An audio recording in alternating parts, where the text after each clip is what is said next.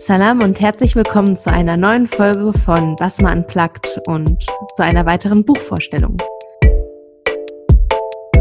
Ich bin Farina und wieder heute hier mit Hawa.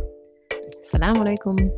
Und genau, ich habe heute drei Bücher aus dem Family-Bereich ausgewählt, die mich sehr bewegt und zum Nachdenken angeregt haben. Wir haben auf äh, unserer Website basmamagazin.com ja auch schon einen Artikel mit den drei liebsten Elternratgebern aus der Basma Family Redaktion veröffentlicht. Und falls ihr euch dafür interessiert, schaut da auch gerne rein. Und ja, ich kann noch sagen, ich habe ja selbst zwei Kinder, die sind drei und fast sechs Jahre alt und äh, das dritte ist auch unterwegs und dementsprechend bin ich in diesem Family-Thema sehr drin und beschäftige mich da auch viel mit. Und ähm, ja, ich weiß nicht, wie das ist, Hauer. Du hast ja auch drei Kinder hört es irgendwann auf, dass man solche Ratgeber liest oder dass man sich dann eher anderer Literatur zuwendet ähm, oder ja. dann auch eher den Themen, die dann später kommen? Ähm, ja, also bei mir hat es auf jeden Fall aufgehört. Äh, ich muss aber auch dazu sagen, dass ich im Vorfeld eigentlich ähm, gar nicht so viel gelesen habe wie vielleicht andere. Ja. Ähm, beim ersten Kind schon, also ja, von Kochbüchern für Kinder bis ähm, PKIP-Kurse und weiß ich nicht was. Da habe ich schon ein bisschen angefangen, aber ich habe mich eigentlich äh, relativ schnell davon getrennt, weil ich ähm, ja eher der Meinung war, oder für, für mich war es teilweise eher so, dass ich dadurch mehr verunsichert war. Ja. Ich wollte einfach dann eher so meinen ähm, ja, Intuitionen folgen. Nichtsdestotrotz äh, schnapp ich dann, ja, man hat halt das Glück, dass im Umfeld relativ viele lesen und ähm, man schnappt da immer das ein oder andere auf. Zum Beispiel, du hast mir letztens, das hast du wahrscheinlich gar nicht mhm. gemerkt, von gefühlsstarken Kindern erzählt. Ja. Ich weiß nicht, ob das jetzt mal auch eine Rolle spielen ja. wird, aber das war dann so eine Sache, die habe ich dann auch erstmal recherchiert, weil das definitiv auf, ja, ich denke mal, eins meiner Kinder äh, ja gut passt. Ja. Insofern, ja, also ich bin da immer offen für, aber jetzt, ja, selber lese ich ja, mehr andere, also andere ja. Sachen. Genau. Ja, ich denke, man muss schon der wahrscheinlich so dieser ähm, Ratgeber-Typ sein, wobei ähm, es da ja auch die solche und solche gibt und auch je nachdem, wie eben dieser Schreibstil ist. Mhm. Und ähm, mir geht es genauso. Also ich bin jetzt nicht so, dass ich dann in die Buchhandlung laufe und dann vor dem Ratgeberregal stehe und sage, welches lese ich jetzt, sondern es ist dann eher so, die Themen kommen auf einen zu und ähm, man findet dann ja auch irgendwann so seine, seine Richtung so dass man mhm. jetzt nicht sagt, man liest irgendwas und man weiß, man muss das jetzt irgendwie komplett annehmen, sondern man weiß ja, was einem dann ungefähr so liegt. Und mhm. ja, wie gesagt, ich bin da jetzt natürlich irgendwie durch meinen Alltag auch sehr drin und habe jetzt diese drei Bücher ausgewählt, die mich ähm, zum Nachdenken angeregt haben in letzter Zeit und mir auch einfach so gut gefallen haben, dass ich sie gerne weiterempfehlen mag. Mhm. Und ja, ich fange mal chronologisch an, also bei Schwangerschaft, Geburt, Wochenbett. Und da ist ähm, oder hat im letzten Jahr das Buch Mutter werden, dein Begleiter durch die erste Zeit nach der Geburt, das Licht der Welt erblickt. Das ist von Jule Tilgner und Marcia Friese. Ähm, Jule Tilgner ist dabei die Autorin und Marcia Friese die ähm, Fotografin. Und ähm, ja, der Jule Tilgner, der folge ich auch schon seit längerer Zeit auf Instagram. Dort ist sie als Hebamme Zauberschön unterwegs und ähm, ja, dadurch habe ich auch so ein bisschen von dem, was sie über diesen Entstehungsprozess des Buches geteilt hat, mitbekommen. Und ja, man kann sich bei ihrem Accountnamen schon denken, sie ist Hebamme. Und das Buch ist als Begleitung durch diese Wochenbettzeit gedacht und mhm. enthält neben diesen Informationen auch 34 Briefe, die ähm, sehr persönlich gehalten sind und eben dann zu dieser auch doch emotionalen Zeit passen. Und ja, man muss dazu sagen, das ist jetzt kein Buch, das man in die Hand nimmt und von der ersten bis zur letzten Seite durchliest, sondern eher eins, was man ähm, ja in seiner Nähe liegen hat und darin herumblättert und dann liest, wenn man es braucht. Also wahrscheinlich am ehesten kurz vor oder während dieser Wochenbettzeit. Mhm. Und ja, das hat knapp über 300 Seiten und spricht wirklich, finde ich, sehr viele Themen an. Auch ähm, ja neben dieser Wochenbettvorbereitung Themen, die einen vielleicht selbst erstmal gar nicht so betreffen. Also unterschiedliche Situationen, die, ähm, in denen ein Wochenbett auch stattfinden kann. Also diese Zeit nach der Geburt. Ähm, zum Beispiel Frühchenwochenbett im Krankenhaus oder auch eine Zeit nach dem Kaiserschnitt, was da nochmal besonders ist. Und ähm, ja, aber auch allgemein so die körperlichen Veränderungen, die Heilung nach der Geburt Und ja, was ich auch dann jetzt natürlich für mich spannend finde, Tipps für ältere Geschwister im Wochenbett. Hm. Äh, klar, das Stillen und so mögliche Schwierigkeiten und ähm, ja, das ganz große Thema Selbstfürsorge und so dieses Finden in den neuen Alltag. Ja, und ich ja. denke, ja.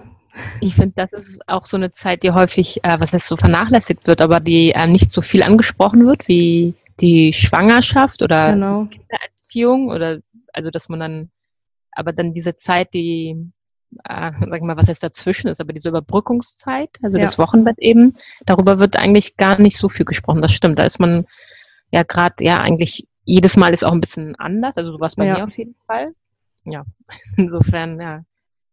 Genau, deswegen finde ich das einfach auch sehr schön, weil eben es, es unterscheidet sich schon ähm, sehr von diesen typischen Schwangerschaftsbüchern. Mhm wo es dann darum geht, ja, diese Woche kann mein Kind jetzt die Augen öffnen oder so. Und das ist ja eben eher wirklich dieses, genau, ja, sondern ja, und das ist jetzt eher so dieser Fokus auf diese ähm, doch besondere Zeit irgendwie, die oft ja untergeht. Ähm, ich finde es total schön in dem Buch, dass überall so eine bestimmte Message durchschimmert. Und zwar dieses Du bist gut genug. Ich glaube auch so ein mhm. Kapitel heißt auch so. Und es kann, finde ich, eigentlich nicht oft genug gesagt werden, weil ähm, gerade auch Mütter in dieser Zeit schnell in so ein Hamsterrad geraten, dass sie denken, ähm, sie müssen jetzt die Sachen noch perfekter oder noch besser machen, als ähm, sie das gerade tun. Und eigentlich müssten sie doch jetzt dies und das fühlen. Und warum tun sie das nicht zum Beispiel? Und deswegen finde ich auch, dass das Buch eigentlich ein total schönes Geschenk sein kann für junge Mütter oder auch schwangere Freundinnen zum Beispiel, weil es so ein bisschen diese Geschwindigkeit rausnimmt und mhm. ähm, ja auch sagt, das Wochenbett darf Wochenbett sein und darf eben auch eine Zeit vom Ankommen und von Langsamkeit sein, wenn es einem gut tut. Und ja, das Buch hat ähm, auch ganz viele Fotografien drin, die sehr stimmungsvoll sind und mh, mm, ja eben auch anders als jetzt in den meisten Büchern, die ich so bisher gesehen habe. Und es ist ja definitiv, finde ich, ein Buch, was einen über eine längere Zeit begleiten kann und danach auch gut weitergegeben werden kann. Und ich freue mich total drauf, dass ich das jetzt dann äh, in meiner kommenden Wochenbettzeit dann auch bei mir haben darf. Mhm. Und ähm, ja, da einfach dann, also auch beim dritten Mal nochmal durchschauen kann. Und das sind auch Tipps, so ganz praktische zum, zur Essenszubereitung oder ja, ja also mir gefällt's total auch von der Aufmachung. Und wie gesagt, es ist auch ein ganz schönes Geschenk. Ja, kann ich mir Was gut Besonderes. vorstellen. Das ist auch nochmal so animiert, diese Zeit wirklich zu genießen und zu relaxen und nicht ähm, ja, unter dem Druck zu stehen, da irgendwie schon super performen zu müssen. Und äh, also das wäre auch eigentlich was, was ich jetzt zurückblickend mir so sagen würde, dass ich diese Zeit dann doch eher wirklich einfach ja genießen muss, beziehungsweise ja gelassener ja. nicht gelassener angehen, aber so auf mich und auf mein Neugeborenes bezogener angehen muss und nicht irgendwie auf die Umwelt, dass da ja gewisse Sachen gemacht werden müssen oder funktionieren müssen oder und das kommt nochmal dazu, dass ja heute auch man durch ähm, äh, Instagram und Social Media insgesamt auch viel, mh, hm, klar, diese Vergleiche dann hat und man weiß, okay, irgendwie bei denen ging es sofort weiter, aber mhm. es muss halt nicht sein. Ich meine, es gibt halt bestimmt Leute auch, denen das gut tut. Mhm. Und es muss aber nicht sein. Und man darf sich auch diese, wenn man, wenn man es eben auch kann vom Umfeld, das sind dann eben auch die Tipps, was man tun kann, dass man eben nicht sofort wieder los muss und wie man so die, auch das Umfeld mit einbinden kann und wie man auch ähm, sagen kann, ich brauche jetzt erst diese Zeit zum Ankommen oder wir brauchen einfach die Zeit, um auch wieder neu uns zusammenzufinden. Ich finde es schön, einfach diesen Appell zu haben, das ist eine besondere Zeit und da auch so ein bisschen achtsam mit sich und mit der neuen Situation zu sein. Und wird er dann auch ähm, auf das Wochenbett oder auf die Wochenbettkultur in anderen Ländern eingegangen? Weil das ist ja auch ganz interessant, dass ich denke mal so eher so in westlichen Ländern, wie gesagt, da haben wir eher so diesen Instagram-Status, ähm, wie das so abläuft. Und in anderen Ländern, da ziehen sich die Frauen ja wirklich ähm, zurück, dass sie dann zum Beispiel, also dann auch von Angehörigen, also weiblichen ja. Angehörigen erstmal versorgt werden und ähm, die Männer dann erstmal äh, da außen vor sind. Andere vielleicht wünschen sich eher, dass sie wirklich nur diese zwei beziehungsweise Dreisamkeit oder je nachdem, wie viele Kinder da sind, dann mit dem ja. Mann haben. Wird auf sowas auch eingegangen oder ist das ähm, also es ist auf jeden Fall kein Fokus. Wie gesagt, das ist eben kein Buch, was ich jetzt auch von vorne bis hinten durchgelesen habe. Okay. Mhm. Ähm, aber ich habe vor kurzem irgendwo gelesen, eben auch dieses, dass gerade man das auch von, von anderen Kulturen kennt, auch hier, wo das dann noch weitergeführt wird, dass zum Beispiel dann die Mutter einzieht zur Geburt für ein paar Monate und sich darum kümmert, dass die, dass die Tochter quasi mit der Enkelin mhm. dann ja einfach sich nicht darum kümmern muss, eine warme Mahlzeit zu haben ähm, mhm. sondern dass sowas oder Wäsche zu waschen oder so, sondern mhm. dass das auch von einer Person dann übernommen wird, mit der man sich wohlfühlt. Im Gegensatz dazu dieses, äh, ja, ich krieg Besuch und muss dann irgendwie dem Besuch noch den ganzen Tisch mhm. ja. servieren, dass das eben nicht so ist. Aber ich kann jetzt gerade gar nicht sagen, ob ich das in diesem Buch gelesen habe oder ob ich es vor kurzem okay. irgendwo anders gelesen habe. Mhm. Mm, aber es wird auf jeden Fall daran appelliert, also gerade dieses Leute einzubinden, man, also heute ist es ja auch nicht immer so, dass man Leute, also die Familie hat, die das mhm. dann stemmen kann, aber eben, dass man auch die, denen man sich wohlfühlt, sagen kann, komm gern vorbei, aber geh dann auch wieder, wenn mhm. wenn es reicht, so. Augenzwinker. Genau. Und bring bitte was zu essen mit. Mhm. So, genau. Ja, so viel zum Thema für diese erste Zeit das zweite hängt dann irgendwie auch damit zusammen, das zweite Buch, was ich ausgewählt habe. Und zwar ist das das Buch Geschwister als Team, Ideen für eine starke Familie von Nicola Schmidt. Okay. Und ja, ich bin, ich muss dazu sagen, ich bin sowieso ein großer Fan von Nicola Schmidt und kann alle ihre Bücher sehr empfehlen. Auch äh, Vorträge oder Workshops von ihr sind sehr lohnenswert und sehr unterhaltsam. Und ähm, ja, man kann zu ihr noch sagen, dass sie, also sie ist Wissenschaftsjournalistin und Autorin und Gründerin des Artgerecht-Projekts. Und das muss man vielleicht erklären, wenn man sich damit ähm, das bisher noch nicht gehört hat. Artgerecht, das ist der Ansatz, sich zu fragen, was ist eigentlich für Menschen artgerecht? Das kennt man ja eigentlich von Tieren, also man fragt oft nach artgerechter Tierhaltung, aber bei Menschen fragt man sich das selten. Dabei macht es mindestens genauso viel Sinn. Und ähm, ja, dabei hilft dieser Blick darauf, wie funktionieren wir eigentlich als Menschen, also zum Beispiel unser Gehirn, wie funktioniert das und was sind eigentlich unsere ursprünglichen Bedürfnisse und das eben unabhängig von unseren heutigen Lebensumständen. Die haben sich ja in den letzten Jahrzehnten, Jahrhunderten extrem stark gewandelt, auch im Vergleich zu dem Alter der Menschheit. Und danach geht man eben in diesem artgerecht Ansatz, also sich zu fragen, was ist eigentlich für Menschenkinder artgerecht, aber auch für uns als Eltern. Und die Antworten darauf erklären oft, warum es jetzt für uns in unserer heutigen Zeit und mit unseren heutigen ähm, Lebenskonstellationen oft so anstrengend ist, überhaupt Kinder zu haben. Und ja, also so viel zum Artgerecht-Ansatz allgemein. Da gibt es auch noch andere. Dann ja? als Beispiel an, warum das so anstrengend ist. Das würde mich mal interessieren, weil ich habe da auch meine eigene Theorie. Ja. ja, also eigentlich sind wir Menschen ja zum Beispiel ähm, eine Art, die mhm. ihre Kinder nicht alleine aufziehen in der mhm. Kleinstfamilie, mhm. also eigentlich in, in also kooperativ. Mhm. Und ähm, wir sind einfach nicht dafür gemacht, viel drinnen zu sein, viel alleine mhm. zu sein und mhm. ähm, die einzigen, also auch als Erwachsene, die einzigen Ansprechpartner für ja, die Kinder okay. zu sein. Und ja. da, da fängt es dann schon an. Aber es gibt auch noch viele weitere Sachen, also eben vom Gehirn, die wir jetzt so gar nicht mehr verstehen. Also mhm. warum ähm, fangen zum Beispiel, fängt die Autonomiephase an. So, mhm. das hat eben auch alles Gründe, die sozusagen evolutionär gesehen, also einfach von der ursprünglichen Art, wie Menschen gelebt haben, Sinn machen. Und die einfach ganz lange in der Menschheitsgeschichte der Standard waren. Aber ja, wir einfach heute ja komplett anders leben, also mit unseren mhm. ähm, acht Stunden Arbeitstagen oder mit der, mit dieser mhm. fünf Tage Arbeitswoche und wieder Kinder reinpassen, es führt einfach ganz oft zu Stress. Und das mhm. Gehirn funktioniert aber genauso, wie als wir ähm, nomadisch gelebt haben. So. Ja. Mhm. Genau. Und ähm, ja, ich finde diese ähm, Exkurse da immer sehr hilfreich, einfach zu verstehen, ja, mhm. es macht schon Sinn und es darf auch anstrengend sein, weil es ist einfach nicht unsere natürliche Lebens Lebensweise. Mhm. Ja, das merke ich zum Beispiel auch, wenn wir jetzt zum Beispiel bei der Familie in Guinea oder in Senegal sind. Ja.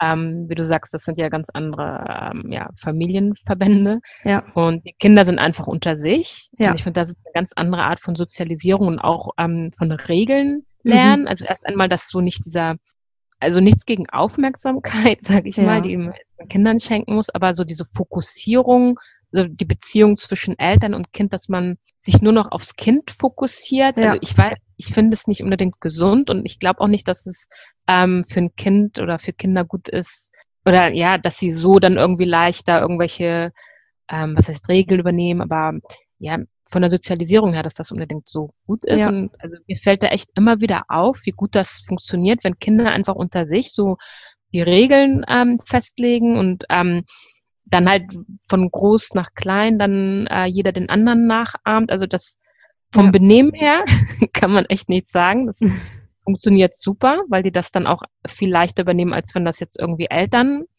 da einfordern. Und mhm. auch vom Verhältnis her, äh, Eltern-Kind, das ist, ich denke schon, dass es viel entspannter ist, weil ja, ja ist einfach nicht so dieser, ich will nicht sagen, der Mittelpunkt ist, es ist ja schon ein Mittelpunkt, aber ähm, es ist der Mittelpunkt von vielen verschiedenen ja. Menschen und das ist einfach dann viel entspannter als ja dieses, dass man auch Kinder jetzt wirklich als Projekt sieht, die man absolut da irgendwie hochziehen muss und super erfolgreich ja werden müssen. Und, ja. Äh, genau. Und deswegen finde ich auch immer diese, ähm, diese Einblicke, also sie hat auch sehr viele eben dieses dann eher ethnologische Einblicke, also wie es zum Beispiel in anderen Kulturen oder ähm, wenn man gucken möchte, wie wie ist eigentlich das Ur, die ursprüngliche Lebensweise, dann guckt man natürlich auch zu nomadischen Völkern. Und da gibt's dann auch viele Exkurse. Und das finde ich ähm, total spannend. Und ich finde, eben wenn man hier mit Kindern in das, also in dieses Leben mit Kindern hineinwächst, dann finde ich eben einfach solche Einblicke sehr bereichernd, weil sie einfach zeigen, dass es noch andere Möglichkeiten gibt. Und jetzt zum, zum Geschwisterthema zum Beispiel, da hat sie dann auch solche Sachen. Ähm, bei uns haben Geschwister eine bestimmte also hat man eine bestimmte Vorstellung von Geschwistern, aber in anderen Kulturen haben Geschwister ganz andere Aufgaben. Also die nehmen, übernehmen dann zum Beispiel eben viel mehr auch in den einigen Kulturen von dieser kümmern um diese Grundbedürfnisse oder so. Also nicht um zu sagen, so muss es hier auch sein, aber so unterschiedlich kann es eben sein. Mhm. Ich finde auch jetzt bei diesem Geschwisterbuch, das ist auch kein Buch, was man jetzt erst lesen darf, wenn man mehr als ein Kind hat, sondern es macht definitiv auch schon vorher Sinn. Also ich hätte mir das gewünscht, dass ich das auch schon in der Schwangerschaft mit ähm, meinem zweiten Kind gelesen hätte. Es gibt nämlich da auch schon im Vorfeld viele so wertvolle Denkanstöße, jetzt auch zu eigenen Geschwisterkonstellationen, aber ähm, ja auch wie gesagt eben zu dieser Roll diesen verschiedenen Rollen von Geschwistern in anderen Kulturen und auch mhm. zum Thema Einzelkind. Also das ähm, spielt ja auch mit rein. Und ja, das Buch an sich ist in sechs Bausteine heißt es aufgebaut und hat am Ende dann auch noch so Ideen zu Themen wie ähm, zum Beispiel Familien mit besonderen Geschwistern umgehen können. Also zum Beispiel jetzt körperlich oder geistig eingeschränkten, stillgeborenen oder Patchwork-Geschwistern. Und so ein kleines Kapitel auch noch zu Do's und Don'ts. Und das finde ich sehr sympathisch, weil sie am Anfang sagt, wenn ihr ganz wenig Zeit habt, lest euch nur ganz am Ende das zu, diese eine Sache, die alle Eltern tun sollten. Und wenn ihr dann noch ein bisschen mehr Zeit habt, dann noch die drei Sachen, die Eltern unbedingt vermeiden sollten. Also zum Beispiel dieses klassische Vergleichen. Mhm. Und genau, zum Schluss gibt's dann auch noch über das Lesen hinaus so ähm, Übungen und Impulse. Ja, ich mag auch diese ähm, Alltagsbeispiele, die immer wieder auftauchen und die Situationen irgendwie greifbarer machen.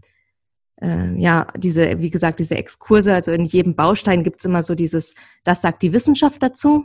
Ähm, zum Beispiel, sehr interessant, Erstgeborene sind statistisch gesehen die intelligentesten. oder so fein, oder bist du Erstgeborene? ja. Ich musste das natürlich gleich meinen Brüdern schicken.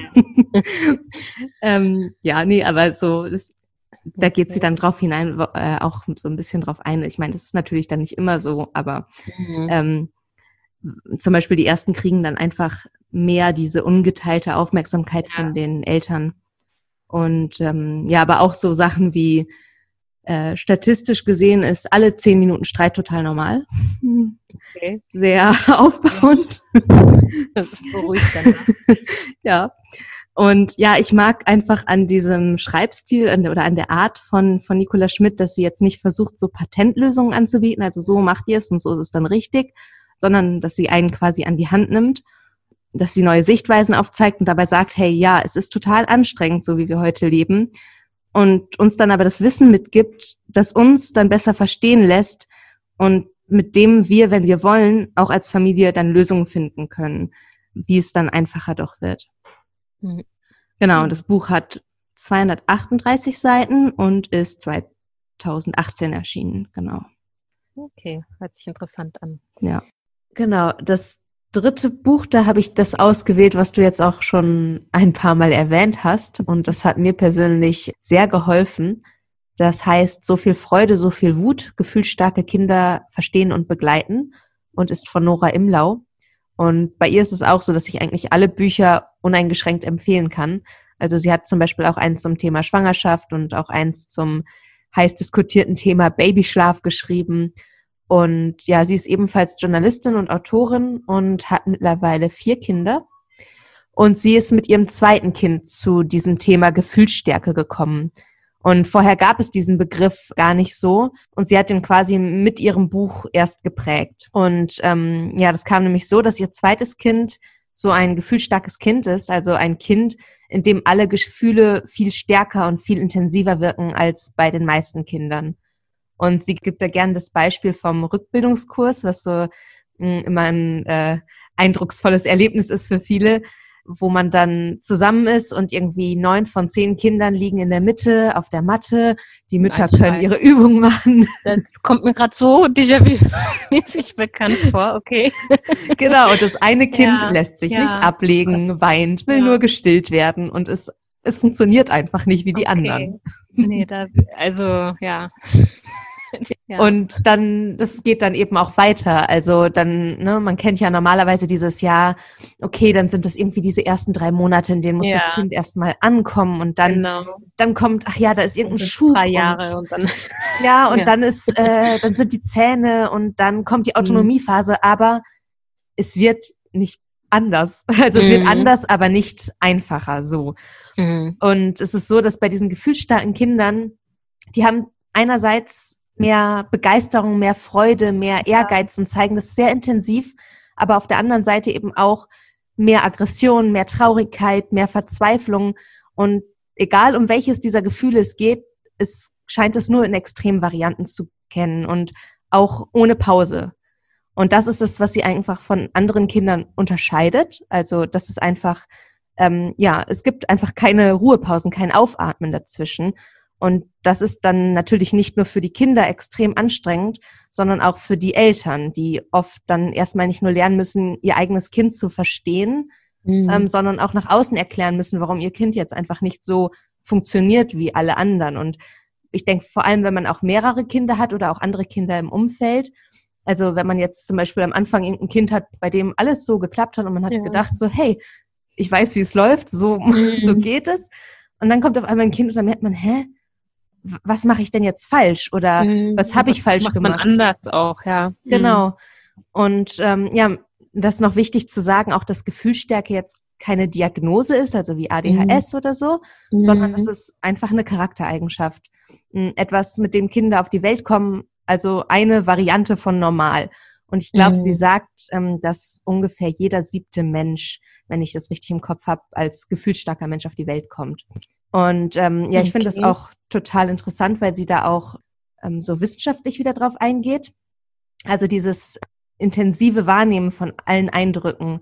Das äh, ist nämlich so, dass dieser Bereich in dem Gehirn dieser Mandelkern, der dafür zuständig ist, für so Wut und Angst, mhm. der ist einfach viel sensibler und reagiert viel schneller als bei anderen Kindern. Aber woher kommt das? Ist das irgendwie pränatal oder ist das ähm, Also die ähm, kommen so auf die? Welt. Genau. Die kommen so auf die Welt. Wirklich. Und das ist okay. auch genetisch und es ist auch vererbbar. Mhm.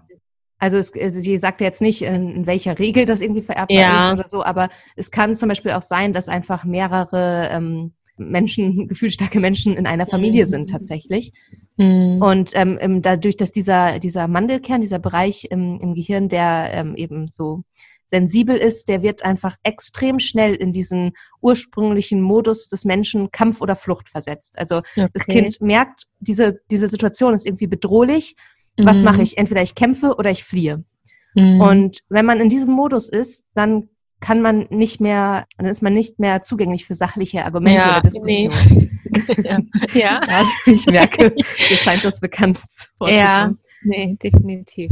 Genau, also. und das ist dann eben dieser berühmte Wutanfall, wo man einfach nicht mehr real, also nicht mehr empfänglich ist, um irgendwie logisch zu denken. Und das ist natürlich, also ursprünglich bei den Menschen total sinnvoll, wenn man weiß, okay, die Situation ist bedrohlich Komplex, und nicht erst so, überlegt, ja. so, hey, mhm. hm, könnte das vielleicht doch nicht so schlimm sein, sondern dann wirklich einfach entweder in einen Angriff geht oder eben flieht. Mhm.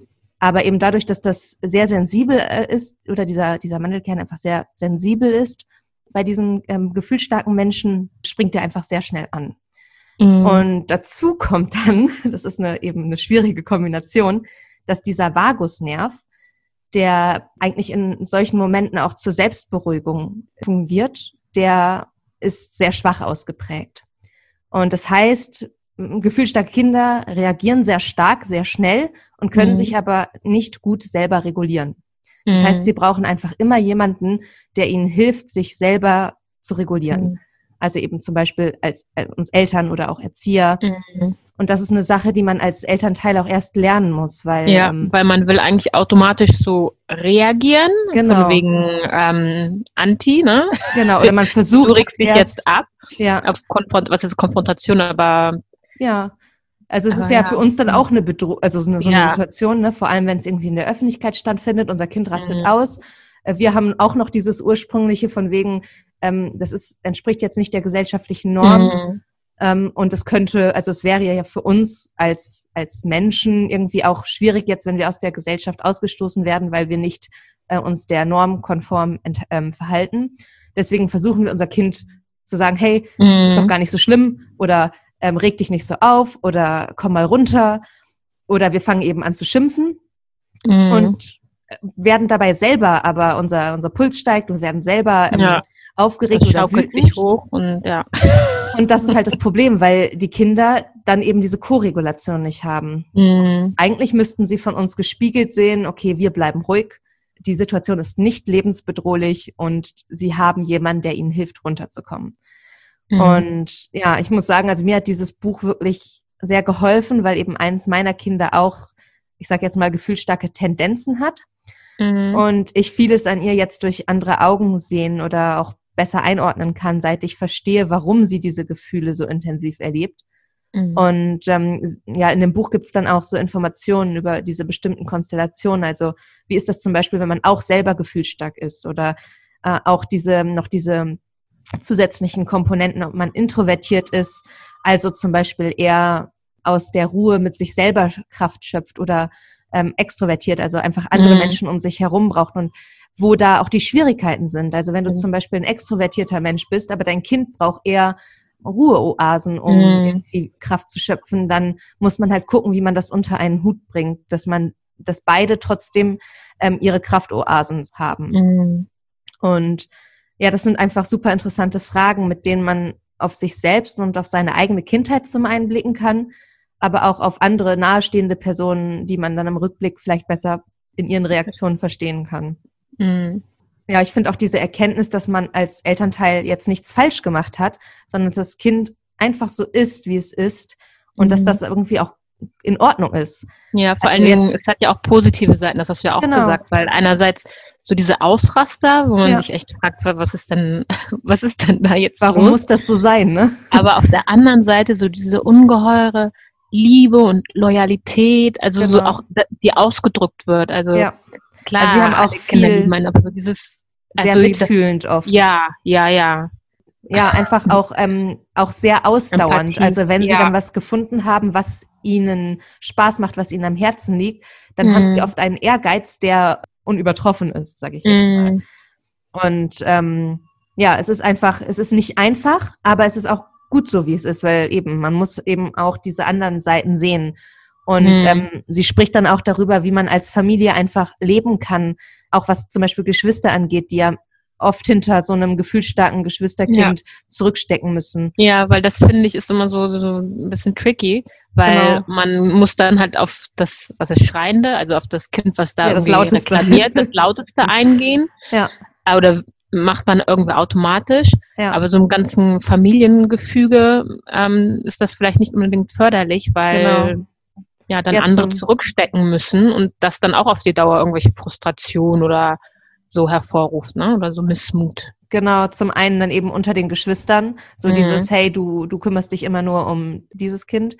Ähm, mhm. Ähm, und aber auch um die eigenen Ressourcen zu schonen, weil eben diese Kinder durch diese, auch durch diese ständige Koregulation, die sie dann brauchen, fordern sie einfach, fordern sie einen ununterbrochen eigentlich. Mhm. Und ähm, auch da muss man eben gucken, dass man sich eben selber dabei nicht vergisst. Und ich meine, klar, das ist am Anfang vielleicht nochmal extremer. Also sie sagt auch zum Beispiel, dass Kinder, manche sind eben von Anfang an so, also eben da mhm. dieses Beispiel Rückbildungskurs. Und man, bei manchen kommt das auch erst ein bisschen später raus. Und ja, da muss man eben dann auch gucken, dass klar, in der Babyzeit denkt man noch, okay, das ist jetzt einfach so, das ist das erste Jahr Augen zu und mhm. durch. Und wenn es dann aber nicht besser wird, dass man dann nicht in diesen Erschöpfungszustand fällt oder auch was macht man, wenn man zum Beispiel doch noch einen Kinderwunsch hat, aber sich denkt, ich schaffe das nicht, wenn ich nochmal so ein Kind habe. Ja. Und da geht sie auch drauf ein und das finde ich einfach sehr schön, auch ähm, in ihrer Art, wie sie dann schreibt. Mhm. Und ja. ähm, genau, also das Buch ist auch 2018 erschienen und hat sieben Kapitel, ebenfalls knapp 300 Seiten. Und ich glaube, im letzten Jahr ist dann das Folgebuch erschienen. Also das heißt dann, du bist anders, du bist gut. Und da beschäftigt sie sich mit dem Älterwerden von gefühlsstarken Kindern. Also zum Beispiel, wie das ist, wenn jetzt die Kinder selber auf einmal erkennen, wenn sie dann zum Beispiel in die Schule kommen und sie denken, ja, warum ist das denn bei anderen nicht so? Warum warum werde ich so mhm. schnell wütend und eben die anderen mhm. nicht? Mhm. Oder warum verstehen die das dann nicht? Ähm, und dann irgendwie ja auf einmal so einen anderen Blick auf sich selber bekommen und wie man die Kinder dabei unterstützen kann, dass man sagt, ja, du erlebst diese Gefühle stärker, aber das ist nicht schlimm. Das ist jetzt, du bist einfach so und du bist genau gut, wie du bist. Und trotzdem dem Kind aber Werkzeuge mit an die Hand gibt, wie es damit umgehen kann, auch wenn es jetzt nicht mhm. ständig einen Elternteil in der Nähe hat und auch eben dann so Thematiken, die in der Pubertät dann auf einen zukommen. Genau, ich halt das Buch liegt noch auf meinem Stapel. Das habe ich noch nicht gelesen, aber da freue ich mich auch drauf. Ja. Mhm. Ja, und ähm, also wie gesagt, diese, also diese Bücher oder diese Thematik lohnt sich eigentlich klar für Eltern mit gefühlsstarken Kindern, aber ich denke, dass es auch für andere gewinnbringend ist, weil irgendwie wird jeder irgendjemanden kennen, der gefühlsstark ist. Mhm. Und selbst wenn jetzt das Kind nicht irgendwie total in dieses, ähm, ja, in diese gefühlsstarke äh, Kategorie passt, dann kann man trotzdem aus dem Buch auch Sachen mitnehmen, eben beispielsweise, wie ist das mit den Geschwistern oder mhm. wie schonst du deine eigenen Ressourcen oder genau, da gibt es ähm, trotzdem viel, was ein guter Input ist. Und ich kann auch zu allen Büchern sagen, wenn, wenn man sich die jetzt nicht, ähm, auch nicht selber kaufen mag, dass es sich lohnt, auch mal in die lokalen Büchereien zu gehen, in die Stadtbücherei und da mal nachzufragen. Und wenn Sie das Buch nicht haben, schaffen Sie die eigentlich auch immer ganz gerne an. Und das finde ich auch immer ganz gut, weil dann ist eine ähm, Ausgewogenheit auch von, von Ratgebern vorhanden. Ja.